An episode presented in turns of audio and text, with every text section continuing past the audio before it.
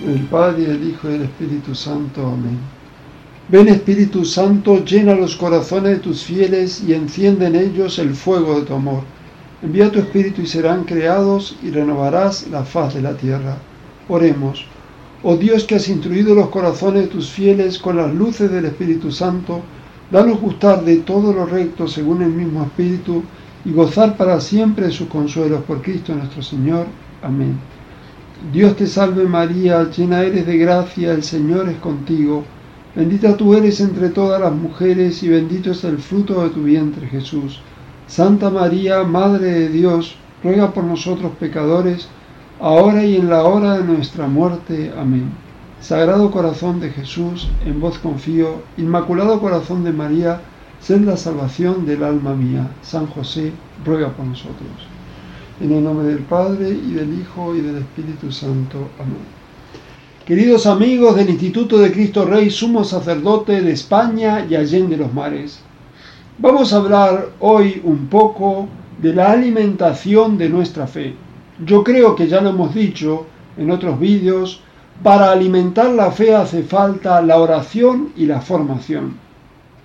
Hoy tengo la alegría de comunicarles que hemos puesto en nuestra página web icrss.es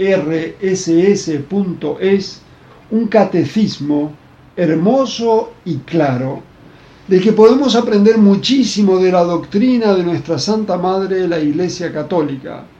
Y también decirles que hace falta también que los padres enseñen el catecismo a los niños y le hagan estudiar un buen catecismo Pueden organizar concursos de catecismo familiares o virtuales con bonitos premios como se hacía antiguamente para fomentar el conocimiento de las verdades de la fe.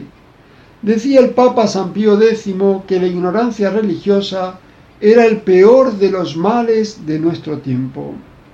Tal vez en un concurso de catecismo tengamos que participar niños y grandes para poder aprender así tantas cosas de nuestra santa religión.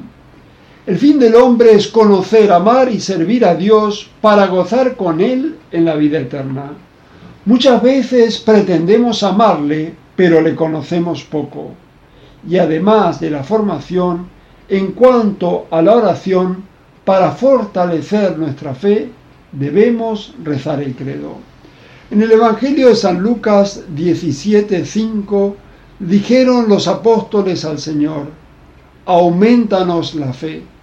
La fe es una virtud y como virtud puede crecer y necesitamos que crezca, pero como es una virtud sobrenatural, quien la hará crecer es Dios nuestro Señor con nuestra cooperación.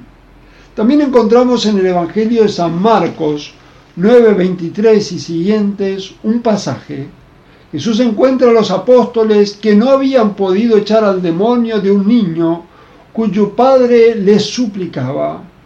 El demonio, como nos odia y odiaba por supuesto a ese niño, le castigaba y le hacía sufrir mucho y lo tiraba al fuego tratando de matarlo para su condenación y más cosas.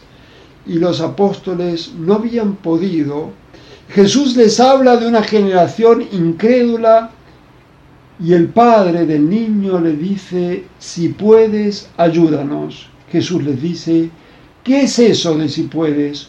Todo es posible para el que cree. Al instante gritó el padre del muchacho, creo, ayuda mi poca fe.